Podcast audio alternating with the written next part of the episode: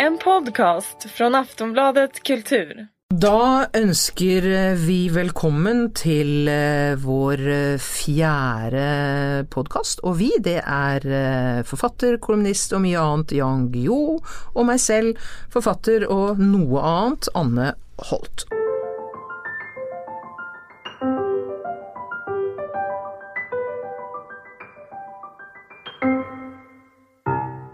I dag har jeg lyst til å åpne med et spørsmål. Gir du penger til tiggere? Ja, Hvorfor gjør du det? Jeg har noen PT, altså ikke personal trainer utan jeg har personlige tiggere i Östhammar og i Stockholm.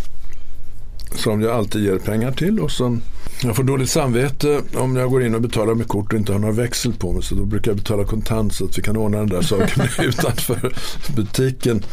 For å si sånn, jeg pleier også å gi til tiggere. Jeg pleier faktisk alltid å gi til tiggere hvis jeg har cash på meg. Nå lever vi jo i litt sånn cash-fritt Ja, samfunn. det er det som er problemet. Det er det som er problemet. Men, men, men jeg får jo en del kritikk, og jeg får en del kritikk fra mennesker som, eh, som absolutt mener Altså som har den samme empatiske innstilling til eh, vanskeligstilte mennesker som det jeg håper jeg selv gir uttrykk for, men eh, som angriper meg fordi at jeg bidrar til å opprettholde et system som er beklagelig.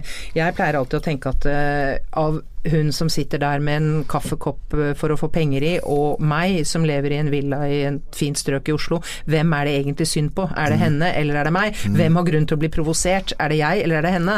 Eh, Og svaret på det gir seg i grunnen selv. Og hvem har råd til å se så der prinsipielt på tiggerifrågan? Nettopp. Hvem har råd til å være prinsipiell i den sammenhengen? Helt riktig. Men jeg forstår det slik nå at eh, ja, vel i Norge så var det et forslag oppe for ikke mer enn et par år siden om, oppe i Stortinget om å gjøre tigging generelt sett eh, forbudt.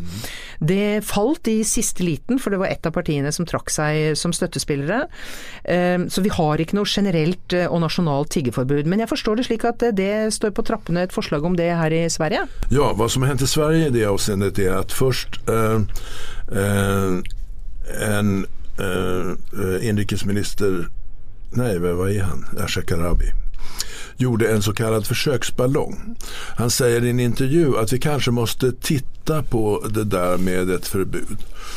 Eh, Försöksballongen seglar då upp och så blir den nedskjuten av miljöpartister i första hand och andra socialdemokrater och sådär. Vad som därefter inträffade var att de rättspolitiska talespersonerna för Moderaterna, alltså Höjre, har stigit fram och sagt i höst kommer vi att lägga fram förslag om förbud i riksdagen. Så nu får vi eh, den frågan i, i den svenska riksdagen. Vad man vet är att det finns en knapp majoritet i den svenska befolkningen för ett tiggeriförbud. Eh, men absolut inte i de politiska partierna. Så att eh, det, vi hamnar i den situation som ni har haft i Stortinget redan, att nu ska frågan prövas. Eh, jag skulle gissa att eh, frågan faller i Sverige också som den gjorde i Norge. Um, Det er veldig svårt nemlig å förbjuda tiggeri. Ja, jeg opplever vel at det å forby tiggeri blir omtrent som å forby fattigdom. Eh, For det er jo fattigdom i første rekke. Altså, historiene har vært veldig mange om at egentlig står det store organiserte bander bak og sånn, men det blir jo til stadighet mm, motbevist, og det, det er gjort undersøkelser som viser at det er ikke eh, hovedsakelig organisert tigging. Det er rett og slett helt reell tigging. Det er folk som trenger penger, og som kommer hit, for her kan de få penger, og så drar de tilbake dit de kom fra, når de er ferdig med sesongen, så å si. Men så det jeg opplever veldig med det å, å, å fremme et, et generelt tiggeforbud, det er at man egentlig opererer med et substitutt for noe helt annet. For det man peker på, eller det man argumenterer med ofte, det er det at det følger kriminalitet med tiggingen. Men kriminalitet er jo forbudt. Altså Det er jo derfor det heter Ja. kriminalitet. Det er, vi har lover mot tyveri, vi har lover mot uh, nasking, vi har lover, lover mot for så vidt å ligge og sove under motorveier også. Det er heller ikke lov fordi at det kan være en fare for et eller annet. Uh, og da opplever jeg at det fins det egentlig et behov for å forby tigging. Jeg, jeg forstår det. Altså, da, for meg så fremstår det da som et behov for at jeg og du og alle andre skal slippe å se på fattigdom. Det er det jeg opplever det som. Ja, eller man, eh, man ser det som en sorts nedskrepning av den fina anstendige svenska miljön. Ja. Det er samme sak som du sier, at det, det, är, eh, är se dette. Ja, ikke sant? Eh, Det juridiske problemet er jo at, hvordan man skal formulere en sånn her lag. Derfor at eh, Amnesty International og Røde Korset får tigge hvor mye de vil. Ja, de politiske partiene Ja, tigger jo penger. Og, Ja. just, så at vi må skilja mellom fint tiggeri i eh, edelt syfte og själviskt tiggeri bare for den enskilda personens ønskemål tiggeri. Mm. Och hur man i ska lagen så at den bare treffer dem det är avsikt, nämligen romerna. Eh, är inte så lätt. Man kan inte säga romsk tiggeri är förbjudet nämligen. Ja. Så er det også en annen side ved det, at da det ble fremmet som eh, forslag i, i, i Norge, så hadde de, så vidt jeg husker, så hadde de en sånn eh, tilleggsparagraf som gikk på at det var også forbudt å medvirke til tigging. Og så hadde man laget en tekst da, som, som skulle definere hva medvirkning var. Ja, men det er att penger. Og det er f.eks. å gi penger. sånn at Det ble da forbudt å gi penger. Ja. Og, og da kommer du jo også opp i grenseland. Er det da forbudt å gi til Amnesty f.eks. Mm. penger? Ja, det er fint. Eh, men alltså, jo, men man kom ned til det absurde at det var faktisk Vi var i ferd med å få en lov som forbød å vise hjertelag. Fordi at hvis du f.eks. tok inn en tigger til deg selv, som faktisk en god del nordmenn gjør, og sikkert mange svensker også, som av ren godhjertethet plukker opp tiggere på gata og sier du kan komme hjem til meg, du kan ta en dusj, du kan få en ren seng en natt, ikke sant. Det er jo faktisk en del mennesker som gjør det. For å være helt ærlig, Han, det syns jeg er snilt. Jeg syns det er veldig snilt. Jeg har aldri gjort det. Jeg har aldri bedt en tigger med meg hjem for at vedkommende skal få en dusj, og det er sikkert helt vidunderlig for dem når noen en sjelden gang gjør det. Og da var vi altså i ferd med å utvikle noe som kunne gjøre dette straffbart.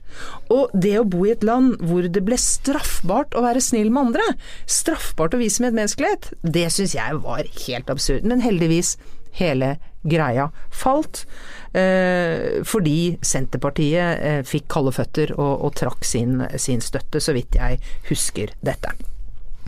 Eh, jeg har lyst til å spørre deg om noe eh, i og for seg ganske personlig, men som eh, også har en stor og mer samfunnsmessig side. Sosiale medier, Jan, og, og informasjonsteknologi, det er ikke helt din største kjærlighet her i verden. Nei, det, og jeg ser eh, en enorm ekspansjon på området som innebär att eh, väldigt många människor måste ägna väldigt mycket tid till den här verksamheten. Och jag kan inte se hur det skulle gå att kombinera med eh, mitt jobb som ju pågår ständigt. Eftersom jag är en skrivande person så måste jag läsa alla tidningar. Ehm, ehm, jag måste eh, grubbla över rätt eller fel. Och om jag samtidigt skulle ha på Twitter eller sånt där så uh, förstår jag inte hur det eh, skulle fungera. Så eh, för mig är det framför allt eh, tidsaspekten som gör att jag inte deltar i det där. Men eh, jeg synes, altså internett Jeg forstår ikke hvordan forfattere klarte å skrive bøker i gamle dager jeg, når de ikke hadde internett. Jeg må si at jeg bruker internett. Jeg er sikkert på internett tre-fire timer om dagen når jeg er på det mitt mest aktive med skrivingen. Rett og slett fordi jeg sjekker ting der. Henter mye interessant stoff der osv. Eh, når det gjelder sosiale medier, så Men vänta nu, det, det gör jag också fast inte, säkert inte i samma Nei, men du gjør det, ikke sant? Oh ja, altså, det er fantastisk at att henter opp enskilde detaljer. Større sammanhang kan man ikke Mm. Nei, eh, men man kan finne artikler der som er, eh, gir mye større sammenhenger. Altså, jeg, når jeg skulle skrive 'Brobyggerne' Ja. eh, och så ska jag börja 1901 och eh, här kommer nu eh, byggandet av Bergensbanen att ha eh, väldigt väsentlig eh, innebörd i berättelsen. Eh, om jag googlar Bergensband så kommer det en massa turistbroschyrer Mm. som inte ger mig någonting. Jeg. Utan researchen här må, måste gå till på det utomordentligt gammalmodiga sättet att jag åker upp till Finse, högst upp på Hardangervidda där det finns ett rallarmuseum. För jag vet Og det er ikke stort det rallarmuseet, Det är stort sett to rom og noen gamle arbeidsklær. Ja. Och, men jag vet att vid kassan så kommer de böcker på norska som handlar om Bergensbanen att finnas. Så jag går dit och frågar, kan jag betala mitt Visakort? Jo då, det går alldeles utmärkt. Och sen är researchen gjord. Det hade varit omöjligt att göra detta på nätet. Det er klart, så nettet kan aldri komme istedenfor for Men bra bøker. enskilda detaljer. Ja. Det er det absolutt. Men uh, jeg, jeg, er jo av og til på sosiale medier i den forstand at jeg har en konto på Twitter som jeg går litt ut og inn av. Og folk spør meg hvorfor går du ut og inn av det, hvorfor er du ikke der hele tiden? Jeg kan ta, nå, Her i vinter så tok jeg et halvt års pause. Uh, og nå har, nå har jeg slettet den igjen, så nå, nå tar jeg meg en lengre pause. Det er to ting som jeg syns er det viktigste med det. Eh, det ene det er som du sier tid. Det kan være mm. ekstremt tidskonsumerende mm. når du blir fanget av de diskusjonene som er på sosiale medier. Og eh, etter av og til å ha latt meg involvere i en del diskusjoner hvor jeg merker at en hel arbeidsdag har gått tapt på det, så føler jeg liksom at det blir helt meningsløst. Eh, det andre det er at du beveger deg samtidig inn i en sone hvor du må ha ganske sterk rustning for å tåle all skiten. fordi at det du gjør, det er jo at du går ut i lyset. Du går ut, og så kan en masse anonyme personer fortelle deg nøyaktig hvor David kjøpte ølet. Og det kan også være litt slitsomt. Det er jo sånn, Man må aldri google sitt eget navn. ikke sant? Jeg kjenner jo mange forfattere som til stadighet googler sitt eget navn. Ja, og så spør jeg, Når du googler, hvor mange, hvor mange, treff får du opp da? Så sier de at jeg har ikke googlet mitt eget navn på mange, mange mange år. For det er jo da du også ser all skiten som skrives ja. om deg, og det kommer det aldri noe godt av å lese. Det må man bare, bare prøve å unngå. Så, eh, så, det er absolutt gode grunner til å holde seg unna det. Når det gjelder Facebook, så syns jeg rett og slett at det er ganske latterlig at det er jo en masse mennesker som driver og stager sitt eget liv for, for, hvordan det skal se ut mm. uh, overfor alle andre, og det finner jeg ganske uinteressant. Men det som er det positive med de sosiale mediene, er jo nettopp all den hjelpen du kan få, all den researchen du kan drive, og mm. ikke minst all den informasjonen du kan finne som du ikke hadde, blitt, ikke hadde vært i stand til å finne ellers. Jeg må si at jeg har blitt veldig beriket gjennom i hvert fall Twitter. Facebook er jeg ikke på, bortsett fra at jeg har en konto som jeg lar stå ubrukt. Og hvorfor har jeg den kontoen? Tired of ads barging into your favorite news podcasts? Good news. Ad-free listening is available on Amazon Music for all the music plus top podcasts included with your Prime membership. Stay up to date on everything newsworthy by downloading the Amazon Music app for free or go to amazon.com slash news ad free. That's amazon.com slash news ad free to catch up on the latest episodes without the ads. Jo, fordi da kan jeg se andres ting på Facebook, og det føler jeg at rett og slett av og til er helt nødvendig. Fordi at vi har fått en virkelighet hvor så store deler av den offentlige eh, debatten foregår på noe som faktisk er et privateid firma. Bare mm. smak på det. Vi er villige til å la den offentlige debatten gå på et privateid firma som, eh, som, Facebook. Facebook er ikke staten. Facebook er ikke, uh, er ikke regulert gjennom lovgivning. Facebook er rett og slett en bedrift som vi lar overta eller, Og det er jo Twitter og Instagram og alle disse her. Vi lar alle våre følelser, alle, all kunnskapen om oss selv, alt vi vil berette om oss selv, rett inn på det. Det er jo et, ut fra et overvåkingsperspektiv ganske skremmende. Ja, og som dessuten regleres av eh, en i høy grad amerikansk kristen moral, eller hva vi skal kalle det for, som jo ikke alltid overensstemmer med oss. En, en kollega til oss, mm -hmm. Jonas Gardell, er tydeligvis veldig aktiv på eh, de her mediene, Twitter. Mm. Han skrev på, eh, om det nå er Twitter Twitter eller Facebook. Det var Facebook tror jeg. Facebook. Er, ja, Facebook. Um, Eh, apropå de här förfärliga bilderna här om månaden när man ser franska poliser gå fram till en kvinna på badstranden i Nice och under vapenhot tvinga henne att klä av sig. Alltså det är fruktansvärt. Det, det är så. I Iran har, har de poliser också som ska klä på kvinnorna men i Frankrike ska ha poliser som ska klä av kvinnorna. Det är så absurd att det, eh, man vet inte om man ska le eller gråta. Då skrev en, eh, Jonas Gardell ungefär följande. Män tvingar under vapenhot kvinnor att klä på sig eller män tvingar kvinnor under vapenhot att klä av sig. Det gemensamma är att män tvingar kvinnor.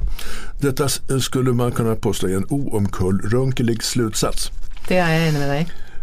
Då blev det förbjudet att yttra på Facebook. Mm. De strök det därför att det skulle strida mot några etiska regler att mena att män har tvingat kvinner att klä på sig och klä av sig. Og, og det, er, det, er, litt urovekkende. Altså. Ja, altså det, det, det, er det som jeg er mest bekymret altså Det er mye jeg er bekymret Som sagt, jeg må si det igjen. Det er utrolig mye positivt ved både sosiale medier og selvfølgelig internett, hadde jeg ikke klart meg uten. Men det er noe med at vi driver og leverer oss selv inn i noe som jeg tror vi ikke helt ser konsekvensen av. Jeg tror også denne kulturen med at vi på liv og død skal vise oss så mye fram, er noe som jeg i hvert fall håper blir en parentes i historien. Jeg tror rett og slett ikke menneskene har godt av å eksponere så mye av seg selv. Jeg tror vi har mest godt av å å leve som på en måte ringer i vann. Altså det skal være noen som skal vite veldig mye om meg, så er det noen som skal vite litt om meg, og så er det faktisk en stor offentlighet der ute som helst ikke skal vite noe annet om meg enn det jeg selv ønsker å fortelle i offentlige debatter. Mens gjennom Facebook så driver jo både, ja, Barn har jo ikke lov å være der, men de er der jo likevel. De, de driver og forteller om livet sitt i så inngående detalj at jeg er ganske bekymret for hvordan vil de oppleve det når de blir 30? Hvordan vil Ja, det- 16-åringene oppleve at det står så mye på nett om dem når de blir 30 år og får påminner barn? om tatuering. Ja, det- tenk, tenk, unge kvinner som tatoverer seg, og det jævligste. Mm. Uh, det tycker de är kul just nu men eh, om 20 år så er det kanskje kanske inte er lika det roligt kanskje ikke längre. like kult. En, en ja. sak dock, alltså eh, min, min teori är att om det sägs något väsentligt eh, som berör mig där ute på nätet, då kommer ju det i tidningen. Det er helt riktig. Eh, all skiten eh, kan, eh, kan, är det bara skönt att slippa. För att jag, jag får den ändå på mejlen när varje gång jag skriver en kolumn i ett ämne som, där Sverigedemokrater har anledning att yttra sig. I synnerhet om jag skriver om dem. Då kommer det eh, senast å- 800 mejl och eh, det är alltså den skiten som flyter omkring där ute. Och den kommer vanligtvis inte in i tidningen därför att den inte är tillräckligt viktig.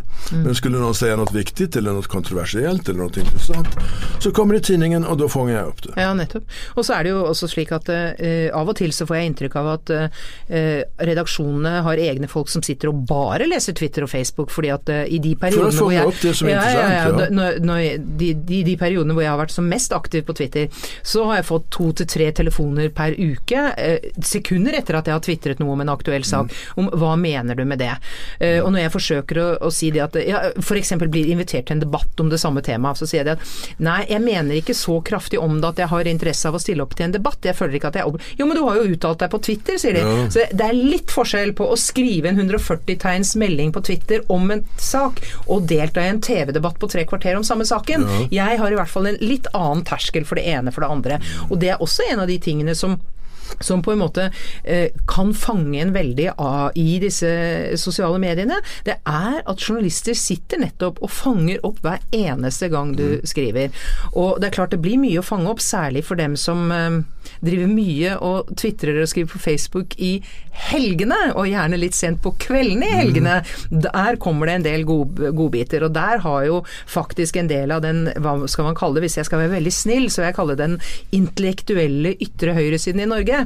Der har man hatt et par saftige eksempler på eh, Facebook-innlegg som helst ikke burde vært lagt ut klokken ett om natten mellom fredag og lørdag, og som vel eh, avsenderen har eh, angret litt på. Det har noe med at noen hemninger i forhold til f.eks. For reinspikka rasisme har en tendens til å legge seg vekk sånn utpå kvelden på fredagskvelden. Mm, Det var i den meningen bedre på den tiden man skulle skriva eh, brev på skrivmaskin.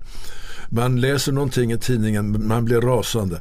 Man setter seg ned og så skriver man et idiotiskt motinlägg og legger det på skrivbordet för att posta nästa dag.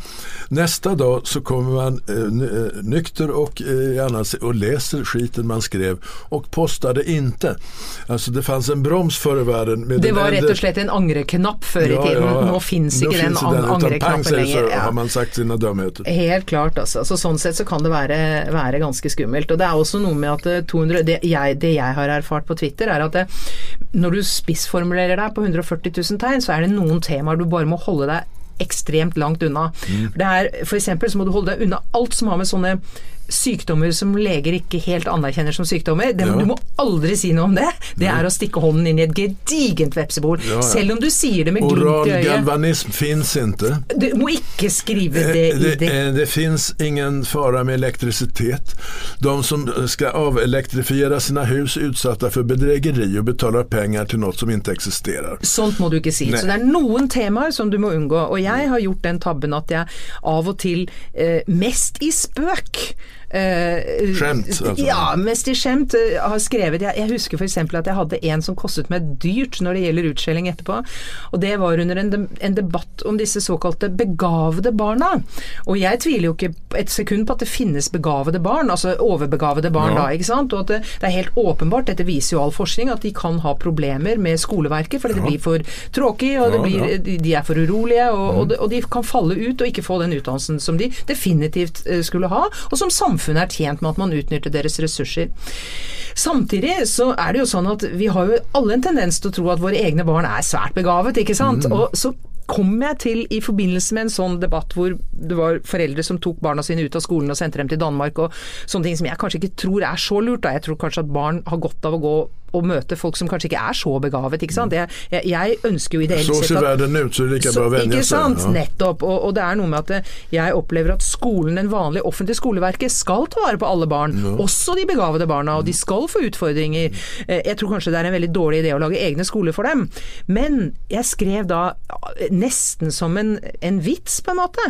Så skrev jeg liksom alle disse begavede barna på to år, hvor ble det av dem her i verden?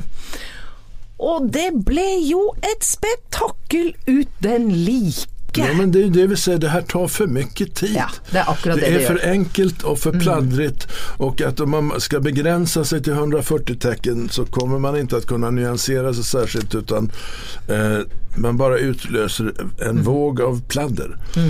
Och eh, alltså frågan för framtiden är, kommer det här att krascha? Ja, det er et stort spørsmål. Jeg har jo et håp inni meg om at vi er inne i en av historiens eh, parenteser, jeg da. Men hver gang jeg sier det, så er det jo ikke bare unge mennesker som ler høyt av meg, men det gjør også mennesker som både er på min alder og eldre enn meg selv, som sier det at dette er en irreversibel utvikling, og at det, det er verden slik den ser ut. Men Jan, vi er gamle, du er enda eldre enn meg. Jeg tror kanskje vi tar feil når vi gjør det, men jeg håper at barn og unge i dag innser at noen opplevelser er av en slik kvalitet at du bare skal dele det med dine aller nærmeste. Og bare ved å ta vare på dem som noe eksklusivt som du deler med dine aller nærmeste, bare slik fortsetter det å være eksklusivt, og fortsetter det å være en god opplevelse.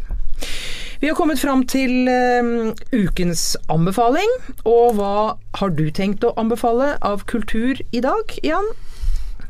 Eh, en eh, av mina politiska motståndare i Sverige som heter Elisabeth Åsbrink har skrivit en, en bok som jag ännu inte har läst men jag blev väldigt nyfiken på den. Jaha, hvorfor det? Den handlar om året 1947. Vi befinner oss alltså efter andra världskriget när världen ska börja om på nytt.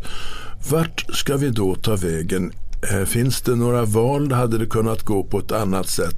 Det är en fantastiskt spännande eh, frågeställning och den blir ju inte sämre av att någon som man inte håller med skriver om det. Så att, eh, där är jag väldigt nyfiken. Jag tror att eh, det är ett ämne som skulle få många att fundera och tänka. Mm, så det er rett og slett en anbefaling til deg selv? At dette vil du Ja, lese? nej och till andra. Eftersom, till andra. eftersom eh, det måste finnas mycket att eh, grubbla över kring den Ja. här frågan. Ja, vad, vad hade det kunnat bli? Hade det kunnat bli något annat? Fint. Jeg har tenkt eh, både forrige ukes podkast, da trakk jeg fram en gammel bok. Og i dag har jeg også tenkt å trekke fram eh, gamle bøker, for dette er egentlig snakk om en bokserie. Og det er at slik som Europa ser ut i dag, og slik som eh, flyktningsituasjonen er i verden og i Europa, så tror jeg alle burde hatt godt av å gjøre det samme som jeg gjorde i sommer. Nemlig å lese Wilhelm Mobergs utvandrer-innvandrerserie en gang til. Eh, det er vel ikke laget et bedre portrett av beveggrunnene for å flykte. Eh, smerten ved å bryte opp fra eget hjem og søke lykken et helt annet sted. Eh, jeg har vel kommet til at det er en bok som bør leses av alle våre politikere minst én gang i året. Ja. Og med de ordene så ønsker vi dere en riktig god ny uke, og vi er tilbake med en ny podkast.